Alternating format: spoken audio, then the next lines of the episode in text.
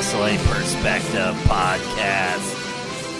I'm Dennis Farrell, and the man to the north of me, America's Top Hat, the greatest Canadian podcaster to live in Michigan. That's a professional wrestler currently right now, probably sitting on a couch wearing a t shirt. It's Petey Williams. How's she going, eh? i I think you hit everything on the head right there. Like, just I am sitting on a couch in a t-shirt. Uh, probably the best Canadian, you know, wrestler podcast that lives in Michigan. That's a current wrestler. Maybe the only one as well. But yeah, wow, that's good. Yeah, well, you Really know, good. In order to make it not a lie, so the FCC won't come after us, I had to make it very uh, on the head there. Yeah, like very specific. I mean, I don't think anybody even falls in that category that you mentioned right there. I was nominated, and since I was the only nominee in that category, I won the award. That's great. There you go. So what's been up? What's new with you, Peter Williams? Um, not much, you know. I- They got uh, Impact Wrestling airing tonight. Uh, not uh, on the show live. Uh, I think uh, I was on a throwback. Every week they have, um, you know, I, I think it's like Global Wrestling Network. I don't know if they call it a throwback or like from the vault or, or something like that, kind of like an old type show. And I think it's only like a four or five minute segment, um, but they always air that. And I think I this one this week, uh, from what I heard, I'm I'm wrestling Liger on that one. It was from Sacrifice 2006. What do you remember from that match? Um, I remember we were doing like some sort of international X Cup tournament of some sort. Don't even like I, I can't remember how they did the points and stuff. It was so back in the old Impact days when it was TNA. A lot of the stuff was so like contrived, like just you you as a wrestler that worked for the company, you couldn't understand it. And when they try to explain the rules to the fans, like once, you expect them to like understand it and like keep track and all this stuff. It was ridiculous. Like there was like uh, some singles matches, but not everybody was in a singles match. I was one of the singles matches. I don't know how many points it was for. Um, then there was like tag matches, and then like maybe a ladder match, and then an ultimate X match, and all had different points and stuff like that. And maybe there was a big gauntlet. I, I have no idea. But I just remember them saying like, "Hey, you're gonna wrestle Liger at the pay per view," and I'm like, "Cool," you know. So um, I asked like Alex Shelley and stuff like that. I'm like, you know, like what should I expect? Like, kind of getting my head in the game. I'm like, because when you uh, wrestle a guy that's a legend, I mean, and he's older. I'm like, can, can he go anymore? Like, I, I don't, I, I know what I used to watch of him, but I don't know if you're going to be getting that same Liger. But they're like, yeah, yeah, you know, watch. She'll ask you to do this, this, and this. Oh yeah, I just worked them like, you know, two months ago, and it was great, so on and so forth. So we went out there, and uh, you know, he was totally cool with everything. Um, you know, he even gave me the Liger bomb and all that stuff, and that was that was great. And uh, you know, I just the, the we put together the match pretty quick. You know, I had some ideas, he had some ideas, and then we just uh, made it happen. And then it, it was kind of weird because uh, he was in a group, like the Japanese group, and he's like, "Oh, we're heels," and I'm like, "Well, just so you know." I've been playing a heel here for like over two years, and they kind of don't like me. So it was just it was weird that they and I've never been a babyface in the company at that time. They beat me down at the end and kind of laid the Japanese flag on me, and people actually booed. Like it was it was bizarre. I'm like I thought maybe they would cheer something. They they put so much sympathy on me that it kind of made me the babyface at the end of it. Um, so I, that that's one thing that I uh, remember specifically. I don't even remember how the match ended. I think he did. He didn't even do the Liger bomb. It was some sort of I don't know awkward type move that I was like I've never seen him do before, and I'm like okay uh, yeah sure if that's your finish let's let's do that. So and, and it was a match, and I I really enjoyed it. How was the communication? Was does he speak English? I don't know any of this, so I might as well ask. Um, that's a that's actually a good question. Um, you know, how do we communicate when you know English speaking Japanese, whether you're in uh, you know Mexico, um, all that kind of stuff. So I know I don't speak another foreign language, so you got to do something. but Liger actually he spoke, you know, pretty pretty good English. I'm assuming he, well, I, I know he has wrestled people all over the world, um, non-Japanese speaking. So um, it, wasn't it wasn't tough. Um, I, I know like last week when I wrestled uh, Ishimori, he speaks less English than Liger, um, but still, it, it, was it was easy to call just because I knew all of Ishimori's stuff. I've watched him wrestle before, so I can say something like, "All right, uh, shoot corner, um, Rey Mysterio spot," and he knows what that means is when I shoot him in the corner, he's going to dive through the second rope and then crawl in through my legs and go uh, out through the other rope and then hit me in the stomach and then do a springboard Rey Mysterio type uh, senton move. So it's it's relatively easy when you know what the other guy does. And with Liger, I've seen him wrestle a bunch before. I know his moves, so he just says it, and I'm like, okay, yeah, I understand it. So not as difficult as a lot of people think. It's almost like wrestling is it's a universal language. I mean, you can you and I can watch Japanese wrestling um, with Japanese commentator and understand what's going on in the match for the most part. Okay, okay, so I, I see what you're saying, and it, and that still translates into ring action then. Yeah, I mean, absolutely. You can if you tell you can watch wrestling on mute, and I'm sure you've watched wrestling on mute before when you couldn't turn up the sound at some form or another, and you could still enjoy a match. It's just it's better with commentary, obviously. Nope, never um, have. No, it's no, not. no, I don't know. Probably I, you're you're right about that. it depends what's commentary you're listening to? Right. right. So then, oh man. So let me ask you about a tweet that okay. I saw earlier in the week that you talked you you actually it was from uh, Austin Creed or Desmond Xavier, not Desmond Xavier, Austin uh, Creed or uh, you know Xavier Woods. Yeah. Uh, Xavier Woods tweets out, and I'm going to ruin this when I read the tweet, by the way, because there's a story here that I, I want you to tell. Have, okay. Have you ever played doorknob safety? Or e- do you even know what it is? Now, Petey, you yeah. replied to this tweet. Your yeah. reply is I hated playing this game with you, especially that time you called safety in the ring and it turned into a shoot fight. Not cool. so, um, a little, now, little exaggerated, yeah. but oh, oh, oh no, you cannot back down from this tweet. Now we're in an age where everybody's tweets gets overanalyzed. You're talking, sucker. You're talking now. Well, I wouldn't say it turned into a shoot fight, except for like a shoot punch, pretty much. Um, yeah, I mean, when you're in the ring, so he, here's here's the game, right? Somebody farts. Let's start off with that because I don't. If people don't understand that game, like he all he all he tweeted was doorknob and safety and all that kind of stuff. People are like, what, are these guys talking about? You know what what happens? So um, if you fart, if you pass gas, um, you have to call safety. If you don't call safety before somebody else in the room calls doorknob, then you have to go run and touch a doorknob. So, um, man, we used to play that just when you think the game's over. Like it, it was like an ongoing thing for years. Like and sometimes people would fart and you wouldn't be with the proper people and nobody would call doorknob so you wouldn't have to call safety. You didn't know if you're playing that game. But apparently like anytime somebody calls doorknob after you you know you fart you, uh, it's game on right? And if you as you're like you know say if you're on the other end of the room there's a you see the doorknob um, when they call it you have to run and touch it and they get the chance to beat the crap out of you until you get to that doorknob so that's the game, pretty much. So when you're in a wrestling ring and you know you make a joke to fart, not thinking you're playing in the wrestling ring, right? Like, and he says doorknob.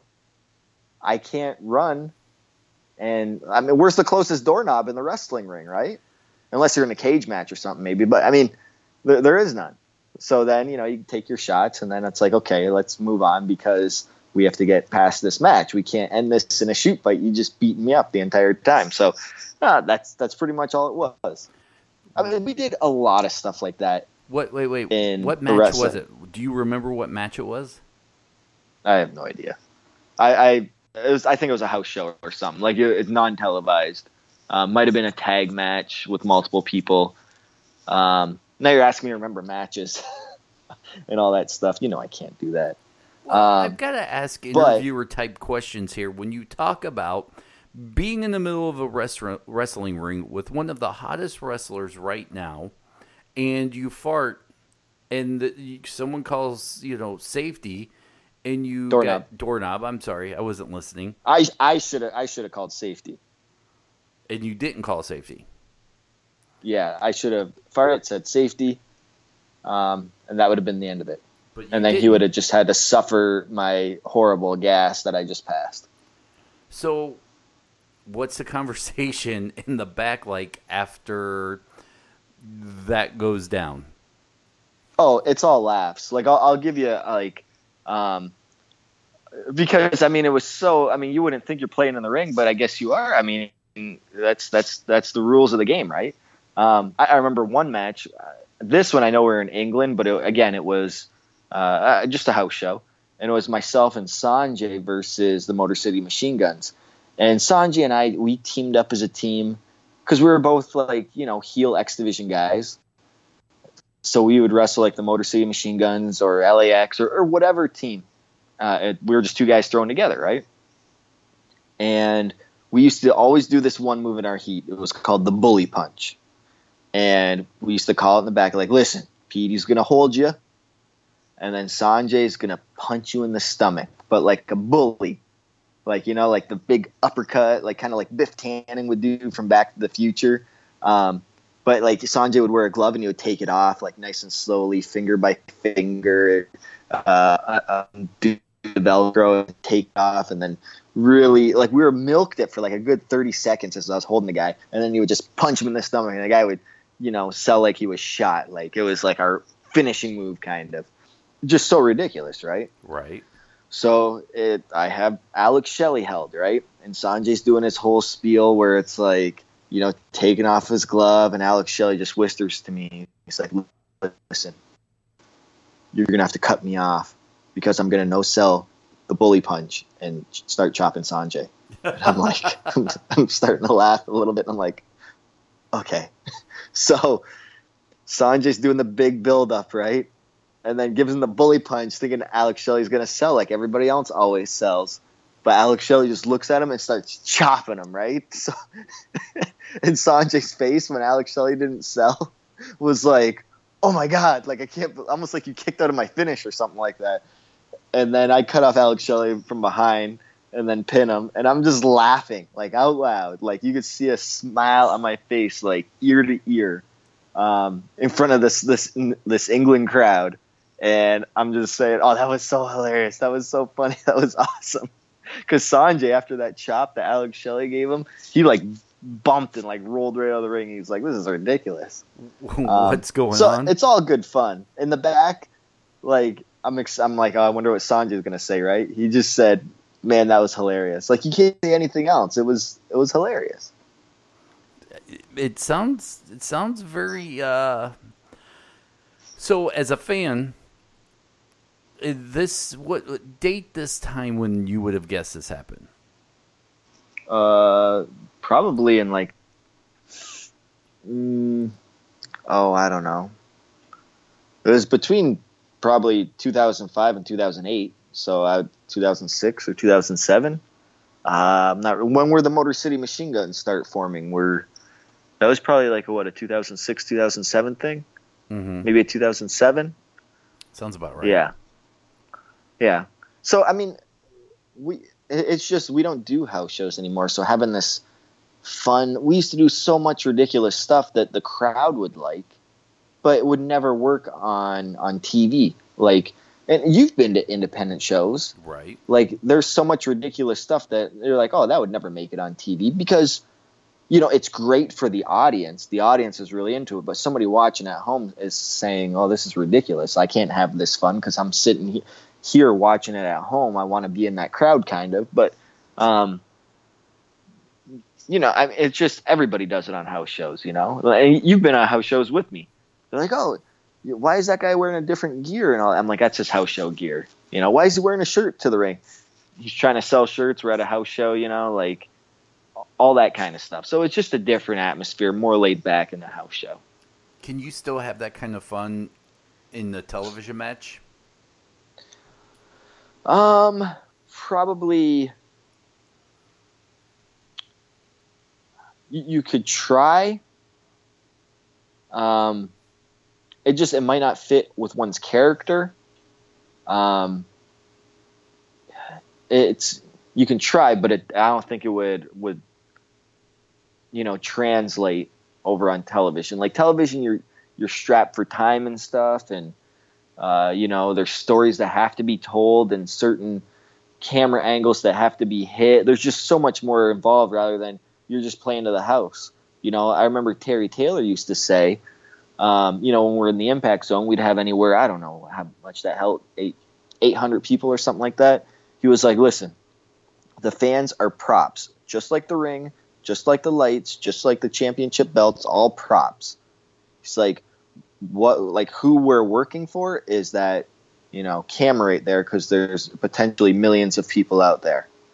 And it's like oh that's that's that's a good point. And that's why you never really see me turn my back to the camera because i understand like there's potentially millions of people out there and there's hundreds of people in the crowd uh, maybe a thousand whatever the case may be. Um, so it's just it's a lot different atmosphere. Uh, I mean, you've been in my matches where I wrestle indie shows, kind of take my time more, get the crowd involved. Um, when you're on TV, you want to get you know the people sitting at home involved. Um, not so much. You do want to get the crowd involved, but um, it's not all about the crowd now. Now it's about the people sitting at home as well. Have you had a fun moment since being back in this Impact? Yeah, you you oh man, we talked about it, man. Um, that the Grado's birthday party. Well, oh, that's right. You're right. We did talk about yeah, that. Yeah, that was that was great. I mean, he had Brian Cage. They didn't film this because Brian Cage is built up as a monster, but I'll say it. You know, he's super athletic guy. Uh, but they had him breakdancing in the middle of the ring. He did it like one of those spinaroonies, and it was phenomenal. Like he did it great because he is super athletic but they wouldn't show that in film. So that's the type of stuff you can do for the house because, you know, I, what would you say there was like 800 people there or something?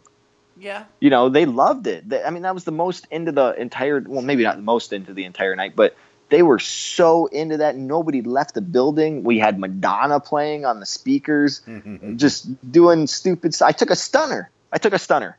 All right, like that that that birthday party couldn't have happened like it happened. Um, if it was televised. It just couldn't have. So yeah, I mean, fun. And like even after my match with uh, Ishimori, I know that we were dark. Um, the the cameras already turned off. I knew, you know, uh, he's part of the Bullet Club, and people are giving him the you know all the too sweet signals uh, symbols and stuff. So I, I gave him a too sweet, and he gave me the too sweet back. I mean, that's great, right? And the, the house loved it, but they're not going to show that on TV, obviously. So I, I always try to plug in things um, where I can have fun um, and do a little bit some, something extra for the crowd as well. Is that uh, is that the best story you have about wrestling Woods? Um, I think or Creed. May, maybe yes.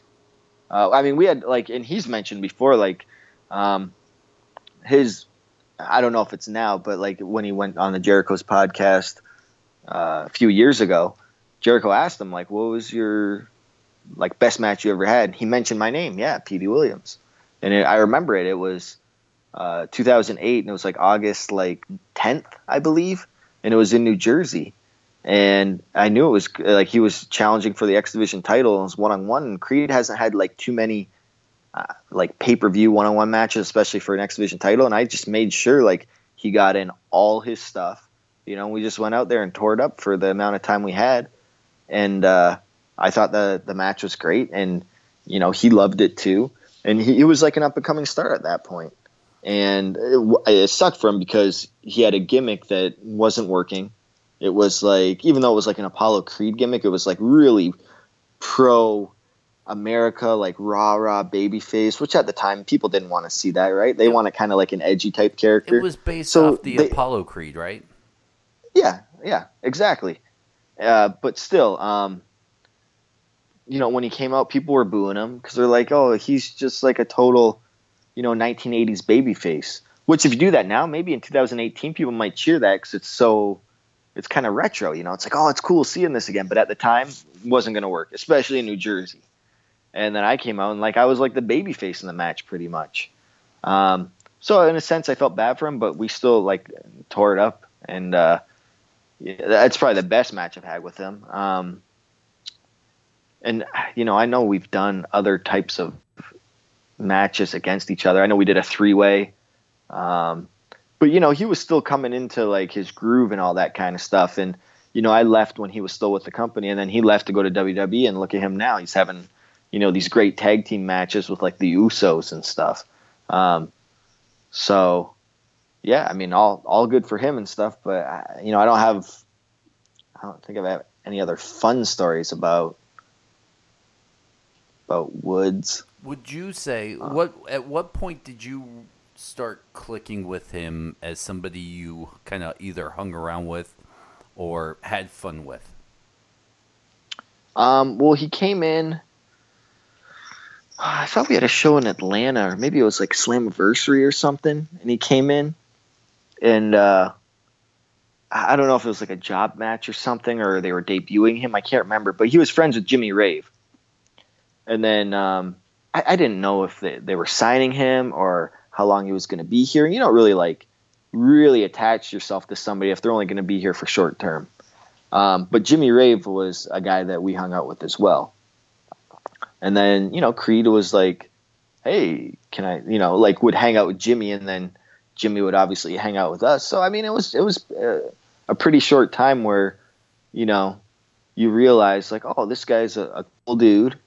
Um, you know, like he's young and hungry, and he has our sense of humor and all that kind of stuff. And um, he plays video games, and just he's in the same age group, and wrestle wants to wrestle the same type of style and all that kind of stuff.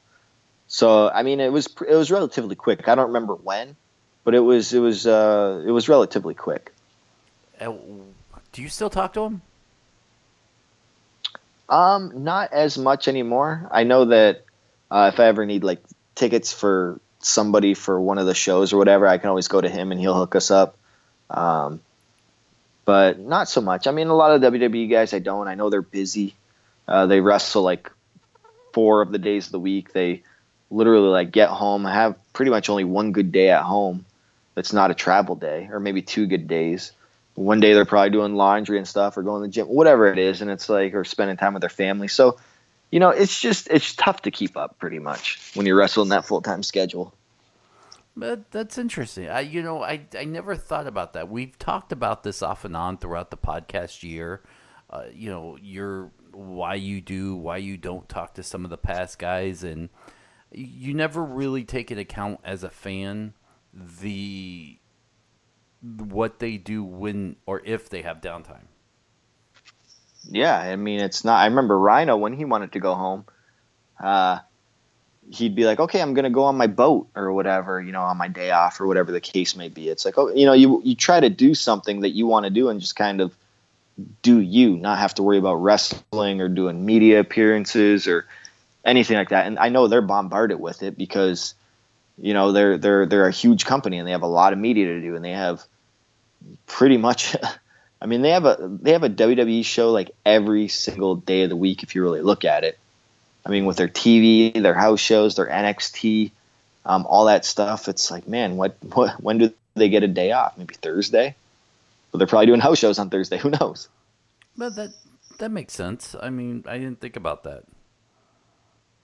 Yeah, but yeah, I mean, coming off of, uh, I, I, like the schedule now with Impact. I mean, coming off these tapings, we did what pay per view and then two two TV tapings, and that'll take us through, and then we go back not this weekend but next weekend, right? which you're going to be a part of. I, I am coming. Yes, I'm excited about that again. I get to tag along. Hopefully, we can better work out the sleeping situation.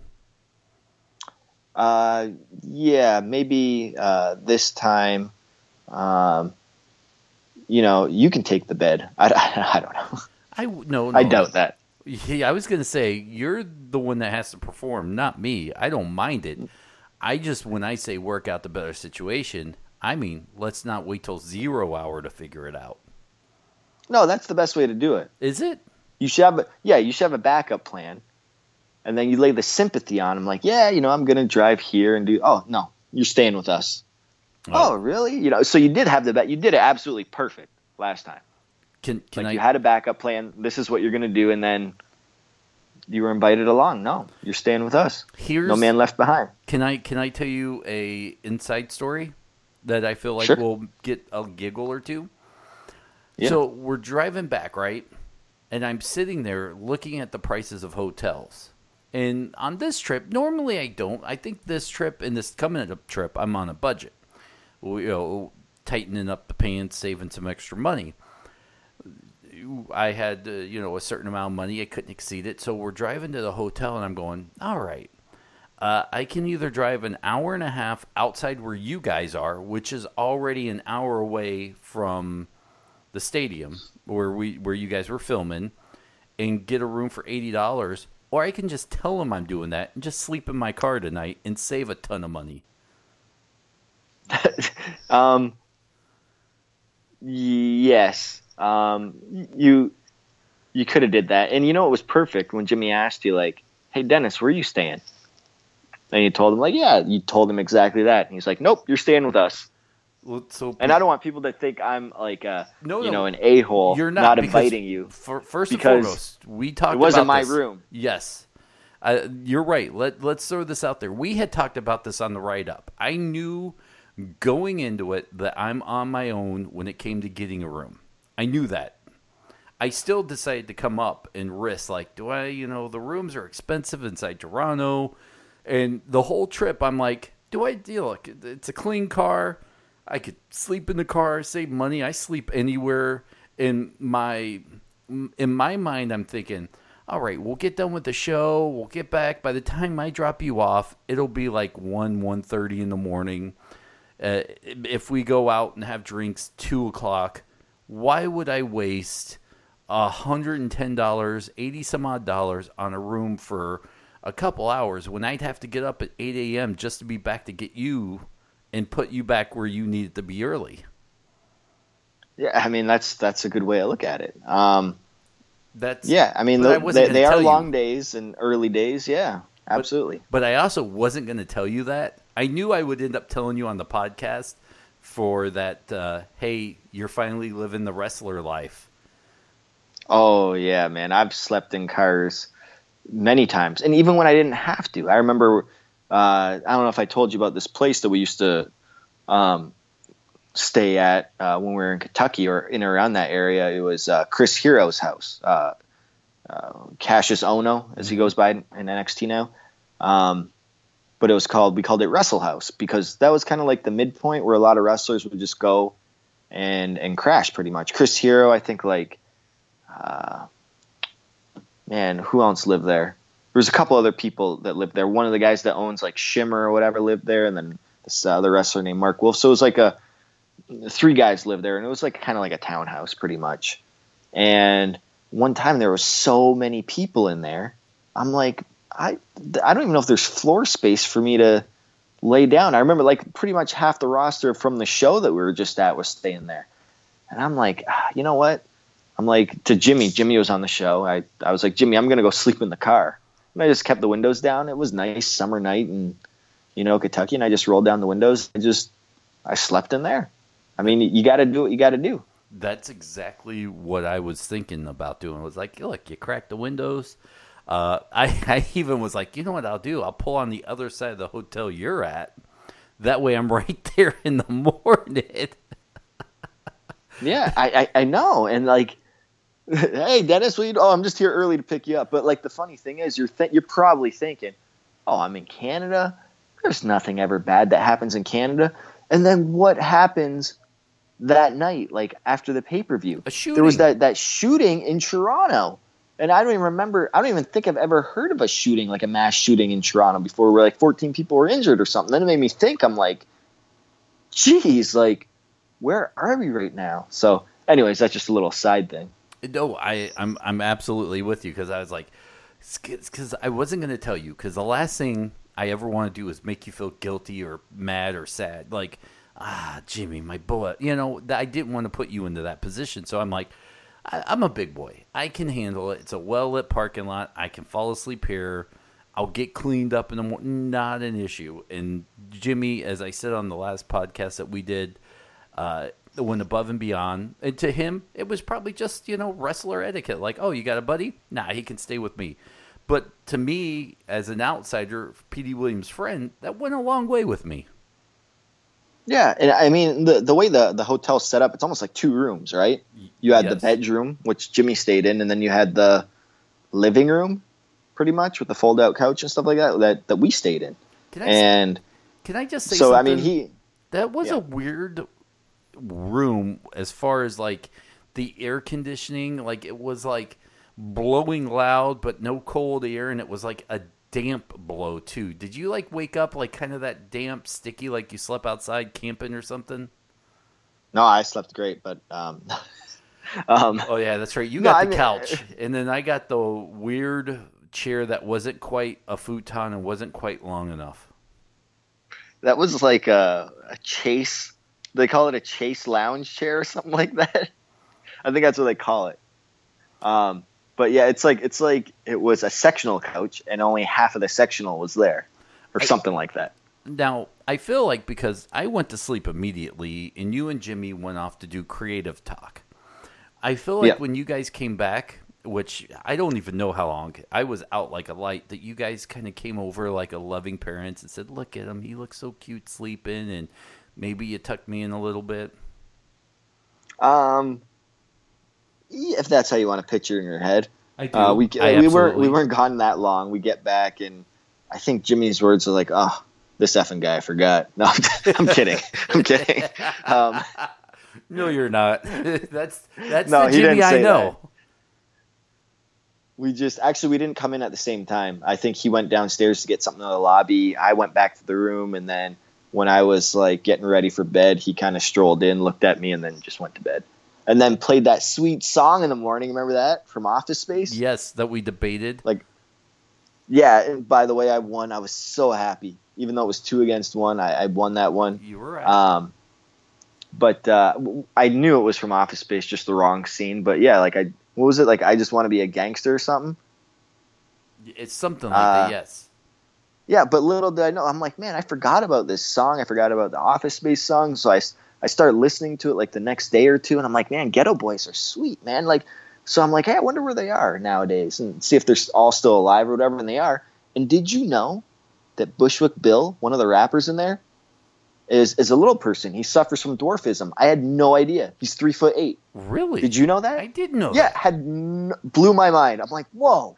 I'm like, ridiculous. Like, I just blew my mind because I've never like actually seen them or anything. They were a '90s rap group. I mean, but anyways, yeah, it was a great morning, and One more question. Geto Boys was on. One Yeah. more question before we move on. Is we spent this whole podcast talking about uh, hotel room wrestling etiquette. Big question I want to know is: Jimmy had the bed. You Yep. you had a fold out bed. I had the couch. Mhm. What is sleeping etiquette? Like I just assumed it was okay. I got my boxers covered up and went to sleep. I left my shirt on. Now, is there a unspoken code where you have more than two or three wrestlers in a room that you don't, you know, X, Y, and Z? Um, so it depends. Oh man, that's a good question. So it's okay to sleep in your boxers. I mean, that, that's what it is. You can wear nothing but your boxers. That's okay. Um, now, you know, I'm an older man now, so the the sleep clothing, the boxers, is still fine. But how many people to a bed is now one person per bed back in our uh, old TNA days. We're all in our like you know early twenties, mid twenties. We're just you know wanting to save money because we're traveling so much and we're trying to put as much in our pockets as possible. So we're doing like um, at one point when we first started doing it, we were doing like four to a room, but only two like queen size beds. And all we're doing is like, okay, you hug the corner, you hug the other corner, and we're going to sleep. Um, and then that kind of started getting ridiculous doing it every week. So we're like, listen, we're gonna start paying the extra ten or twenty bucks. We're gonna get a suite, and which has like two beds, a fold out couch, and then you can order a cot so that at least we can all sleep in our own like separate areas kind of. So it, it's evolved with us. It was kind of like we kind of agreed upon to a group like how do we want to do this? Um, we don't want to get multiple rooms because that can start getting you know hefty in price a little bit later on especially when we have to rent a car and all that kind of stuff. Um, and we would always rent a minivan. Oh yeah. We would like pack everybody in the minivan like a soccer mom and we would just go to the show. It was great. Loved the minivans. Um, but yeah, I mean that's pretty much etiquette. You can sleep in your underwear. That's cool. Um, pretty much one person per bed. It'd be interesting to see what the you know what the young guys are doing nowadays. Um, I should probably ask them next time I see them. What? And I know you're not going to answer this, but I'm still going to ask you it because everybody's thinking it, and I don't. I don't want Petey Williams to give me the Petey Williams, you know. Oh man, that's a tough one to answer. I'll probably give you that, but go ahead. I want to name Petey Williams. Who was the worst person in the room with?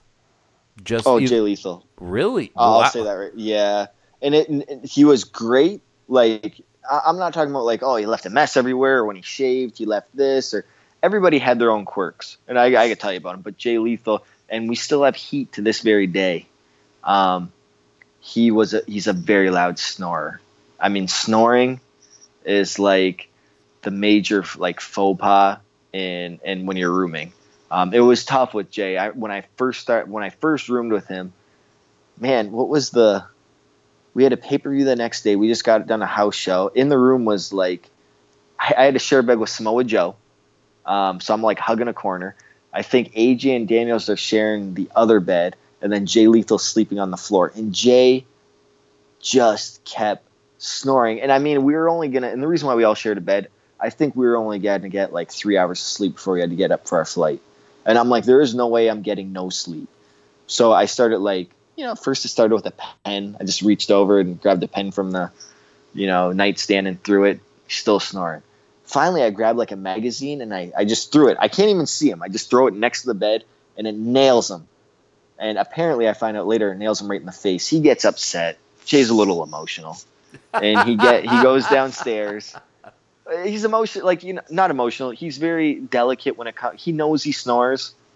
So it's kind of like i don't know if he's embarrassed by it.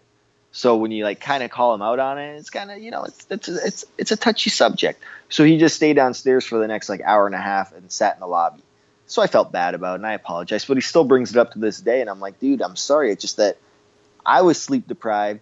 You were obviously already sleeping and i haven't got any sleep so at least we each got a little bit of sleep he's like, you didn't have to throw a fucking, uh, sorry, you didn't have to throw a book at me.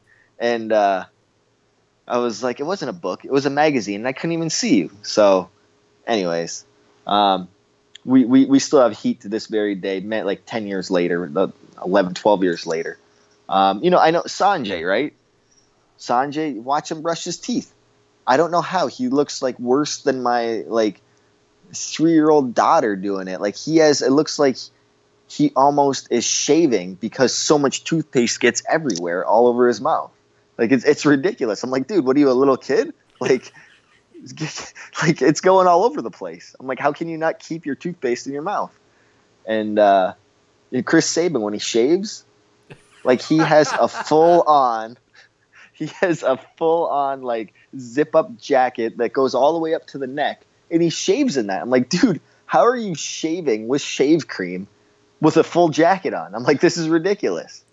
Um, so there's just a lot of ridiculous things from people that, and I'm sure they can name something about me that I thought, like, you know, that I did ridiculous. But everybody has their thing, pretty much. I mean, other than you taking the fold out bed and only sleeping in one little sliver of it and having 97, 98% of the bed wide open while I tried to cram my old butt into a small square space to sleep, I think you were great. um, yeah, I mean, I don't take up. I mean, I think I'm just used to it, you know, with Life. you know being at home with my wife. Yeah, and then my like three year old jumping into bed with us, and then she doesn't lay. Even though we have a king size bed, she doesn't lay like, um, you know, up and down with the bed. She lays like horizontal, so it's like her feet are in my back, and like her head is in my wife's back, like trying to like separate us or something like you guys that. are Like, an just- H. Yeah. So I mean, usually I only sleep on five percent of the bed anyway, so I'm used to it. So, can I throw this out here for me, you, and just just me and you? Ain't nobody listening. Maybe the tens of people who download this podcast. Let me ask you now: Are we friends enough yet that we can share a bed? Um, if this were 20 years ago, maybe 15 years ago, I'd say yeah, because, but now like I don't care. Um, I, I just I can't share a bed when I when I go on wrestling trips anymore. I just I can't do it. It's like, um, I'm not that young to do it anymore, you know. But if the, if this were back in my 20s and stuff like that, and you were rooming with me, yeah, definitely I've We are definitely I've close enough to share a bed. been- will this change your mind? I've been told I'm a great cuddler and a soft touch. Yeah, I mean, okay, maybe we could do that then. Maybe we could work something out. So why didn't I lead with that? That's what you're saying. Yeah, Yeah, that's that's what you should have said. Then I would have had no rebuttal. Absolutely. Uh, let's wrap this up. I do want to talk about uh, the rough week we had in deaths. Uh, little did I know when we brought it up on the Dougcast with James Ellsworth, him and uh, Volkov were actually really good friends, rode together. Nikolai lived 10 minutes from James Ellsworth. So Wow. the- yeah, that one hit him pretty hard, especially when he was talking about it. I, I like to ask you, and I think we talked a little bit before we started recording, but was there a you know Brian Christopher passed away, Nikita Volkov passed away? Did you have any connections with either one of them? Uh, Nikolai Volkov, I believe I was on some indie shows with, but not the connection like Ellsworth had. Definitely not. Um, that's got to be rough for him.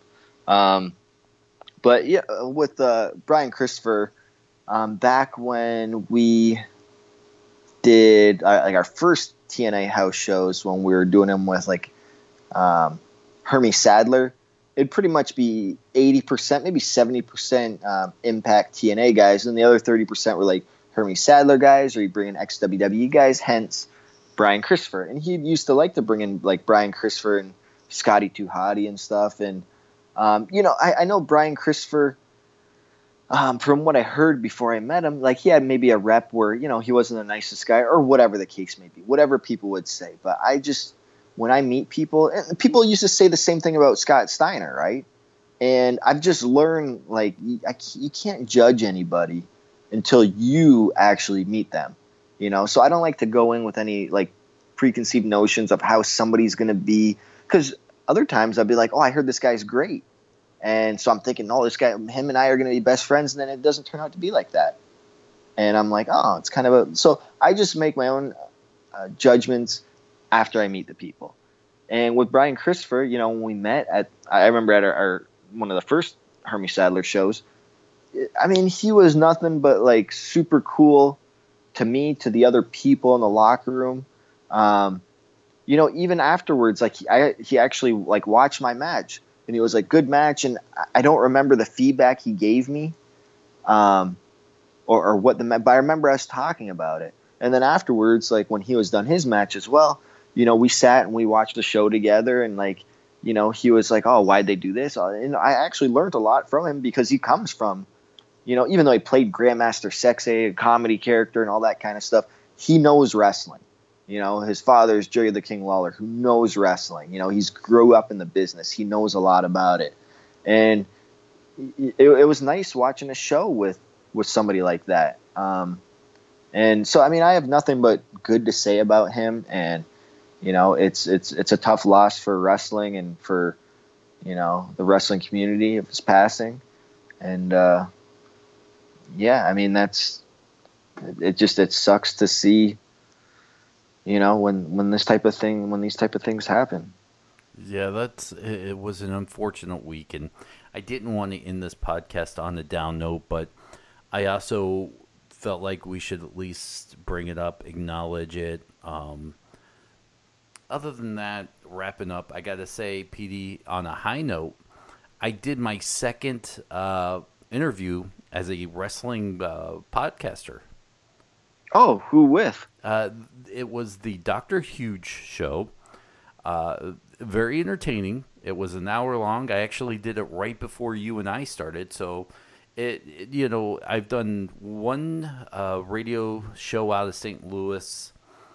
I've done this one now. It feels good because when I was doing fantasy football, I would I'd record one podcast a week, but when I was on the radio, I'd do three or four shows a week.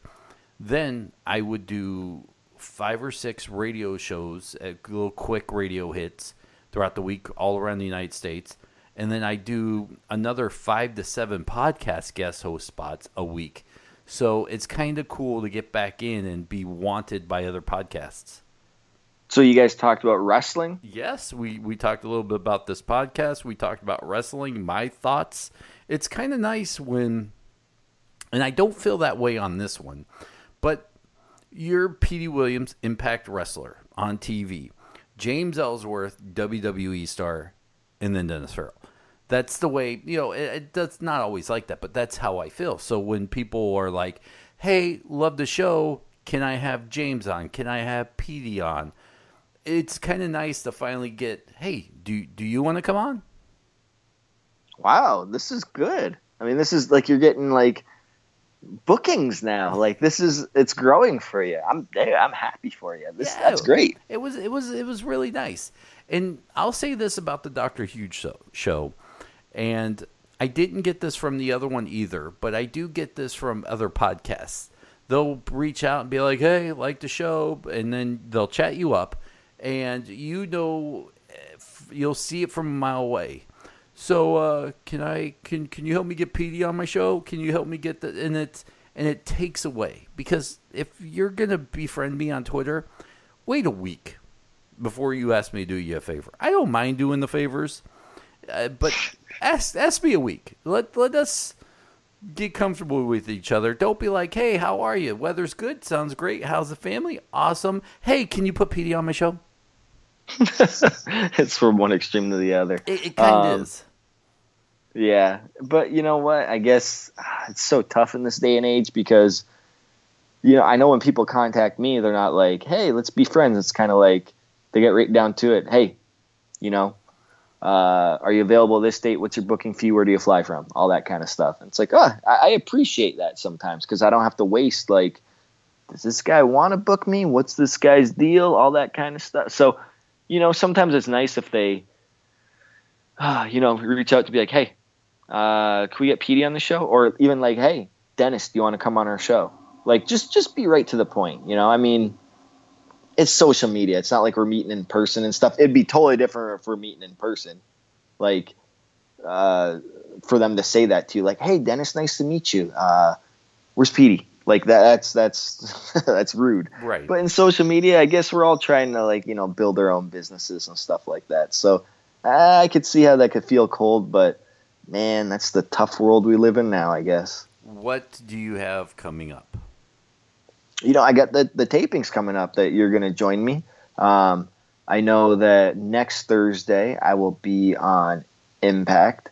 Uh, Yep, and then yeah, then we go to and film in Toronto again at the Rebelplex. So um, if you're listening and you want to go see Impact Wrestling, uh, it's August 12th and 13th. I believe uh, doors open at like when were they opening doors? Six, quarter after six.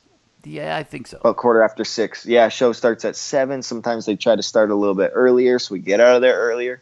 Um, yeah, great times. I know uh, this week on the show, um, it was KM and Fallah versus the Desi Hit Squad. Desi Hit Squad just left myself and Ishimori laying in the ring last week, and I had to agent this match. and you know, this just goes to show you're asking, do we have fun on like TV and all that kind of stuff? And um, I know KM and Fallah, they have an angle going on where KM's trying to teach Fallah how to be a bad guy. So he's like, hey, you got to poke him in the eye, and hey, you got to distract the ref and stuff. And I was sitting in the truck, and they're like trying to wrap up the match, but they're they're getting like really close on time, and I think they were start stressing out, and they tried to like you know hurry things up. And um, the end of the match is supposed to be where KM hits one of the guys with the move and goes to cover him, but Fallah's um, distracting the ref at the wrong time. He's supposed to distract him when the other team's on top. Uh, but KM forgot to actually do the cover. And I'm like, KM, what's going on, man? And I kind of got into him, and he's like, oh, man, sorry, I was stressed for time. So this just goes to back to show, like, sometimes it's so hard to have fun, you know, on the on the, the wrestling show because you're just thinking about so many other things that you, you, you miss some stuff. Um, but uh, yeah, I mean, if you want to check out these type of matches, we're going to be at the Rebelplex in, in Toronto, August 12th and 13th. There you go. Don't forget it's a Wrestling Perspective podcast. Two great podcasts, one awesome feed. Tuesday nights, it's me and James Ellsworth on the Dougcast. Thursday nights, it's me and Petey Williams on the Wrestling Perspective, the Flagship Show. You can follow Petey Williams on Twitter at IPD Williams. You can follow me at Dennis77Farrell. Oh, follow James Ellsworth if you want. He's not on this podcast, so we're not going to plug him. But uh, that's this week's podcast. Thank you guys so much, Petey. This was a podcast, my friend. Oh, this sure was. All right. Bye bye.